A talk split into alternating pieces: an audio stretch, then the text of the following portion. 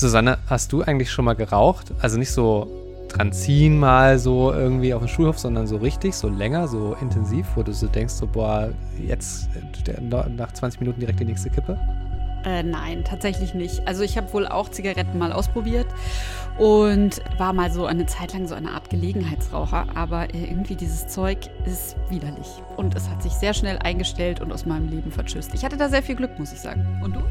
Ja, ich auch. Aber irgendwie war das auch nicht mehr so richtig cool so mit dem Rauchen bei mir in der Schule. Deshalb habe ich nie angefangen damit. Aber die große Frage ist natürlich für viele Menschen, die rauchen, wie komme ich davon wieder los? Und wir haben uns einen Experten gesucht, der es heute uns mal erzählt, wie das sich so anfühlt, wenn man das macht. Legen wir los. Wir legen los. Rheinische Post Podcasts.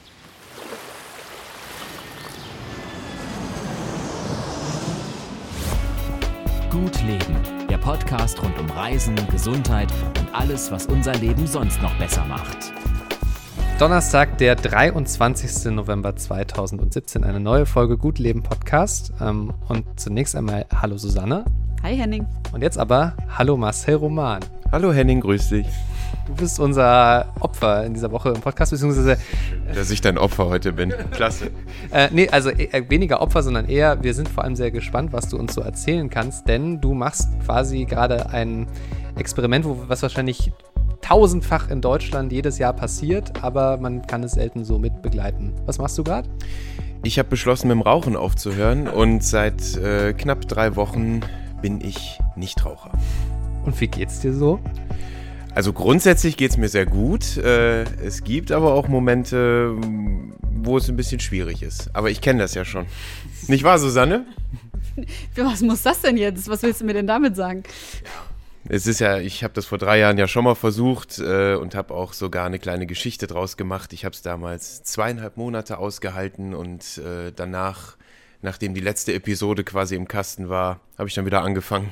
Deshalb, ähm, ja, und jetzt will ich es durchziehen. Deswegen habe ich natürlich auch direkt aufgeschrien, als ich gehört habe, dass du zu uns heute in den Podcast kommst, weil ich so dachte, ah so, der Marcel probiert es mal wieder. Aber vielleicht fangen wir mal ganz von vorne an. Wie viel hast du denn eigentlich geraucht jetzt? Ähm, also ich war eigentlich, also ich rauche insgesamt jetzt schon seit 14, ja, knapp 14 Jahren. Und äh, ich war aber nie so der Hardcore-Raucher. Man hört ja so ein, zwei Schachteln am Tag. Also das, das äh, hätte ich nie geschafft. Es gab Tage, wo ich mal gar nicht geraucht habe, aber wenn es mal stressig war oder je nachdem, was man abends so gemacht hat, war es schon mal so 12, 15 Zigaretten am Tag. Das wäre auch so mein Spitzenwert, ja. Wie, äh, ich, ich fand immer sehr interessant, dass, ähm, als du noch geraucht hast, hast du immer irgendwie, wenn ich das noch richtig in Erinnerung habe, immer vorher einen Kaugummi gegessen oder danach? Oder also jedenfalls irgendwie hast du versucht, selber diesen diesen Geschmack irgendwie zu unterdrücken, was ja. ich sehr interessant fand. Ja. Wie, welche Rolle spielt das Thema Geruch und, und Rauch und jetzt so für dich? Den Kaugummi habe ich übrigens jetzt gerade immer noch im Mund. Also Kaugummi kauen äh, gehört noch viel mehr dazu als die Kippe.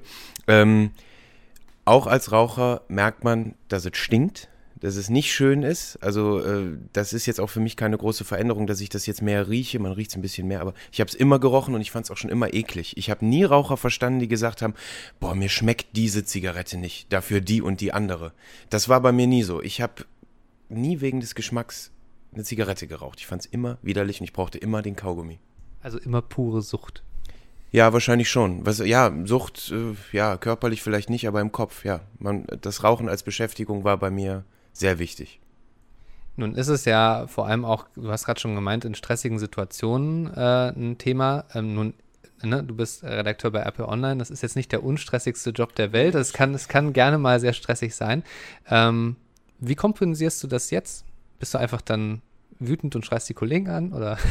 Äh, ich schreie die Kollegen ständig an, die kennen das schon. Das hat nichts mit dem Rauchen zu tun. Nein, ähm, ich, ähm, also der Unterschied zum ähm, zu meinem ersten Versuch vor drei Jahren ist, dass ich jetzt eben nicht anfange, mir so einen Schlachtplan zu überlegen, so unter Motto, mache ich das und das und wenn ich Schmacht kriege, dann esse ich einen Apfel, weil ähm, Damals war es so, ich habe es dermaßen übertrieben. Ich habe mir einen Zeitpunkt ausgesucht, ich habe mir Sachen auf den Schreibtisch gelegt, die ich esse oder trinke, wenn mich die Sucht packt. Das mache ich jetzt alles gar nicht. Ich habe diese ganzen Ratgeber komplett ignoriert. Ich habe mir keine Videos angeguckt oder Bücher durchgelesen. Ich habe gesagt, ich ich äh, setze das auch gar nicht mehr so hoch, dieses Event rauchen. Ich versuche es einfach für diese eine Minute zu überstehen, wenn ich Schmacht habe. Und mich abzulenken durch meine Arbeit. Ich bleibe einfach sitzen, gehe nicht raus, sondern mache was anderes. und versuche das möglichst schnell aus dem Kopf loszuwerden. Wenn man das ersetzt, das war zumindest meine Erfahrung, dann ist dieser Verzichtsgedanke noch viel höher. Ich esse jetzt zum Beispiel, keine Ahnung, einen Apfel. Ja, weil ich nicht rauchen darf. Und das ist so für den Hinterkopf, glaube ich, nicht gut. Also einfach, weil man sich das viel mehr bewusst macht, was, was einem gerade entgeht. Genau, genau. Du, du sagst dir ja wieder, ich muss auf etwas verzichten. Da ist eine Strafe und ich versuche das jetzt erträglich zu machen, wie so, keine Ahnung, eine Beschäftigung, während man im Knast sitzt. Und äh, bis jetzt funktioniert es die drei Wochen wesentlich besser als die drei Monate damals fast, weil man eben von diesem Event nicht rauchen einfach mal komplett Abstand nimmt und sagt, ich, ich mache das jetzt, ich habe keinen Bock mehr und fertig. Ja, es fehlt diese permanente Beschäftigung damit. Ne? So hast immer das Umgedrehte. Das macht natürlich viel genau. Sinn. Ich finde das erstaunlich, dass du das ähm, gerochen und geschmeckt hast. Also ähm, das kenne ich überhaupt nicht. Habe ich noch nie gehört, dass jemand. Vor allen Dingen, wie macht man das denn? Wie kann man denn zehn Minuten lang eine Zigarette rauchen, von der man parallel die ganze Zeit denkt, oh, ist das eklig, oh, ist das eklig, oh, ist das eklig? Also es gab jetzt, es gab in der Tat einen Schlüsselmoment, der ist schon, ich glaube jetzt der ist schon ein paar Monate her sogar, da war ich bei einem guten Freund von mir in Bremen. Da gibt es noch Raucherkneipen. Einige wenige, da kann man wirklich sich noch hinsetzen und die ganze Nacht durchpaffen. Und sowas ist einem Düsseldorfer ja inzwischen fremd. Man muss raus, um zu rauchen und die Klamotten stinken dann zwar immer noch ein bisschen, aber nicht so sehr. Und dann war ich da abends in dieser Raucherkneipe.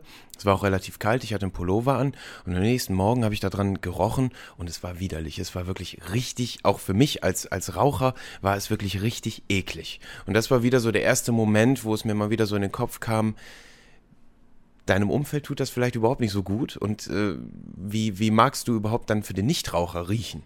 Ja, und ich habe auch viele Freunde hier in Düsseldorf, die allesamt Nichtraucher sind. Also ich habe einen Freundeskreis in Ratingen, wo ich aufgewachsen bin und hier in Düsseldorf, wo ich jetzt wohne und arbeite. Und hier ist, ich kenne glaube ich hier zwei Raucher. In Ratingen raucht jeder, da ist es einfach, aber in Düsseldorf halt gar keiner. Da bin ich dann derjenige, der rausgeht, um zu rauchen und dann wieder reinkommt und stinkt. Und darauf hatte ich keine Lust mehr. Ja, diese soziale Komponente, die ist schon ganz spannend. Ne? Also wir haben jetzt schon ein paar Mal das Thema so ähm, äh, Work-Life-Balance im Gutleben-Podcast fast äh, gehabt und dann haben wir immer gesagt, so die Raucher haben es eigentlich gut, so wenn es um das Thema Pausen geht, weil die gehen dann raus und können immer mal rauchen gehen und so.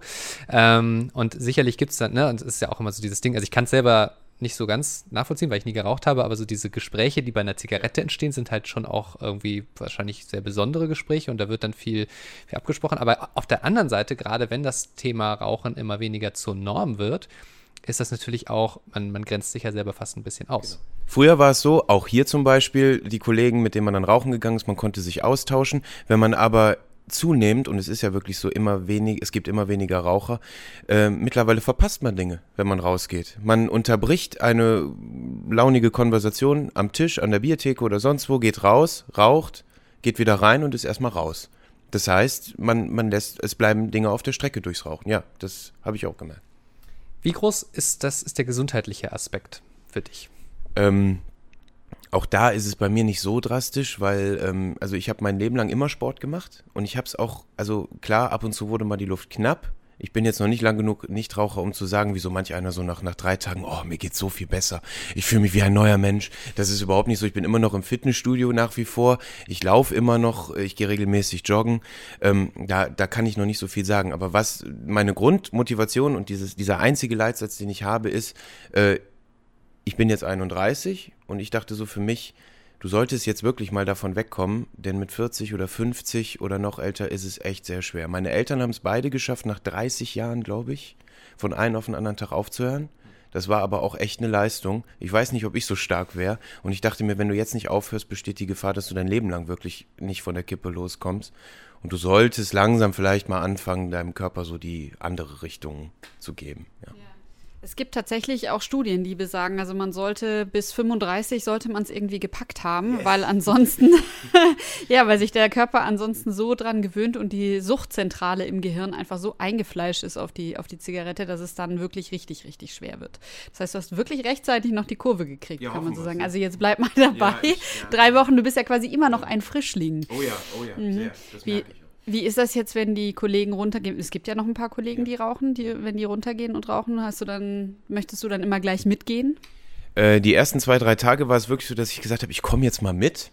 Ich dachte, das wäre vielleicht irgendwie hilfreich, dass ich dann irgendwie sag, oh, das stinkt ja oder eigentlich brauchst du das ja nicht. Und dann stand ich da unten total nutzlos und hab gefroren und dachte dann relativ schnell, nee, das, das brauchst du jetzt auch nicht. Und mittlerweile, wenn die Kollegen rausgehen, das stört mich dann wirklich nicht mehr. Es ist aber dann doch schon ab und zu so, wenn man jetzt auch privat unterwegs ist und die Kollegen sagen oder die Freunde, ich gehe jetzt eine rauchen, dass man dann doch schon so denkt, ach Mensch, jetzt würdest du aber gern aber dann sagt man sich auch immer, du hast jetzt so und so viele Wochen hinter dir, das schmeißt jetzt nicht wieder weg. Nicht schon wieder. Wie ist das denn, aber wie sorgst du denn jetzt für Pausen? Also, um da nochmal drauf zurückzukommen. Das war ja genau das Raucher, was Henning gerade meinte. Raucher suchen sich immer automatisch eine Pause, weil sie halt, weil die Sucht ruft. Das hast du jetzt nicht mehr. Wie kompensierst du es? Ähm, ich habe weniger Pausen, klar, sonst bin ich, ja, doch, ich. ich Mehr Arbeit, sehr, sehr gut. Ich bin plötzlich viel produktiver. Ähm, nein, aber ähm, ich, ich habe jetzt nicht gesagt, dass ich diese Raucherpausen durch was anderes ersetzen muss. Es ist so eine, eine Kleinigkeit gibt. Also früher zum Beispiel habe ich mir den Kaffee immer hier auf derselben Etage geholt. Jetzt gehe ich wirklich runter in die Kantine und ziehe mir da den Kaffee, damit ich ein oder zweimal wenigstens ein bisschen noch in Bewegung komme, um wenigstens noch ein paar Schritte zu machen. Ähm, nee, aber ich, ich muss jetzt nicht diese eine Pause durch eine andere ersetzen, weil dann schaffst du dir auch wieder einen Zwang und du bist auch wieder so auf diesem, an diesem Punkt, ich muss ja das ersetzen, weil ich darf ja nicht mehr rauchen. Ne? Und ich will das einfach oder entschieden haben und jetzt machen und auch so wenig wie möglich drüber nachdenken. Du hast zweieinhalb Monate war, glaube ich, der letzte Test, hast du gesagt, ne? Und das war das Maximum, ja. ja das war das Maximum. So, und jetzt sind es ungefähr drei Wochen. Ähm, und du sagst, dir fällt es jetzt einfacher. Aber wie groß ist dieser Aspekt? Ich habe jetzt so und so viele Wochen schon aufgehört, jetzt will ich es auch durchhalten. Du hast das gerade schon so gemeint. Also glaubst du, dass es mit der Zeit dann einfacher ist, es sein zu lassen? Ja, absolut. Also wenn du wirklich, wenn ich zum Beispiel dann irgendwann drei oder vier Monate Nichtraucher bin, ähm, ist es, glaube ich, ein stützendes Argument, dass du sagst, das ist jetzt so eine lange Zeit und das willst du jetzt nicht nochmal von Null anfangen und dir wieder Gedanken machen, wann ist der richtige Tag zum Aufhören und so. Also jetzt muss man wirklich auch die, die Wochen und Monate sammeln, glaube ich. Das ist so die einzige Motivation, die man dann immer wiederkehrend hat. Hast du dir so eine Nichtraucher-App installiert? Das, die finde ich ja so super, wenn so eine App, wo dann so irgendwie so drinsteht, irgendwie so, ich habe bisher so und so viel Geld Komm gespart. Her, äh, äh, Marcel, Marcel, Marcel, macht sein Handy ich auf. Ich möchte jetzt hier keine Werbung machen, aber es ist ganz toll. Rauchfreie Zeit, äh, 18 Tage, 6 Stunden, 14 Minuten, Geld gespart, also da sind die wildesten Sachen drin. Allerdings, ähm, das war mehr eigentlich nur so ein, so ein kleines Tool, um die Zeit im Auge zu behalten, weil hier stehen halt Sachen drin, Pulsschlag, Sauerstoffniveau, Kohlenmonox äh, Kohlenmonoxidgehalt bis hin zu Zahnfleischverfärbung. Aber gehen wir äh, mal zum Geld. Was steht da bisher? Äh, Geld steht bisher gespart 76,69 Euro. Gleichzeitig will diese App aber auch errechnet haben, dass ich anderthalb tausend Euro fürs Rauchen ausgebe. Das ist alles sehr undifferenziert. Also da geht's, äh, nee, nee, das, das ist alles nicht wahr. Äh, das sind alles so Stammdaten, die man da eingeben muss. Ich weiß nicht, wie wahr das ist. Vor allen Dingen das Geld, äh, ob ich das jetzt irgendwann alles zusätzlich in der Tasche habe, weiß ich auch nicht. Das ist ja das Ding auch immer, wenn man, äh, das habe ich letztens mal so, noch so gehört, so, äh, wenn man, wenn man mehr Steuern zahlen muss, dann äh, merkt man das immer sehr, sehr doll im Geldbeutel. Wenn man aber ein bisschen Steuern erlassen bekommt, weil es irgendwie eine Änderung Änderung am Gesetz gibt, dann merkt man das quasi nicht. Mhm. Ähm, ne, das, so, ist das, so ist das halt immer. Auch Gehaltserhöhungen machen sich dann jetzt nicht unbedingt so, be, so bemerkbar. Also von daher wahrscheinlich wirst du schon mehr Geld im Geldbeutel haben, nur vielleicht fällt es dir nicht so auf.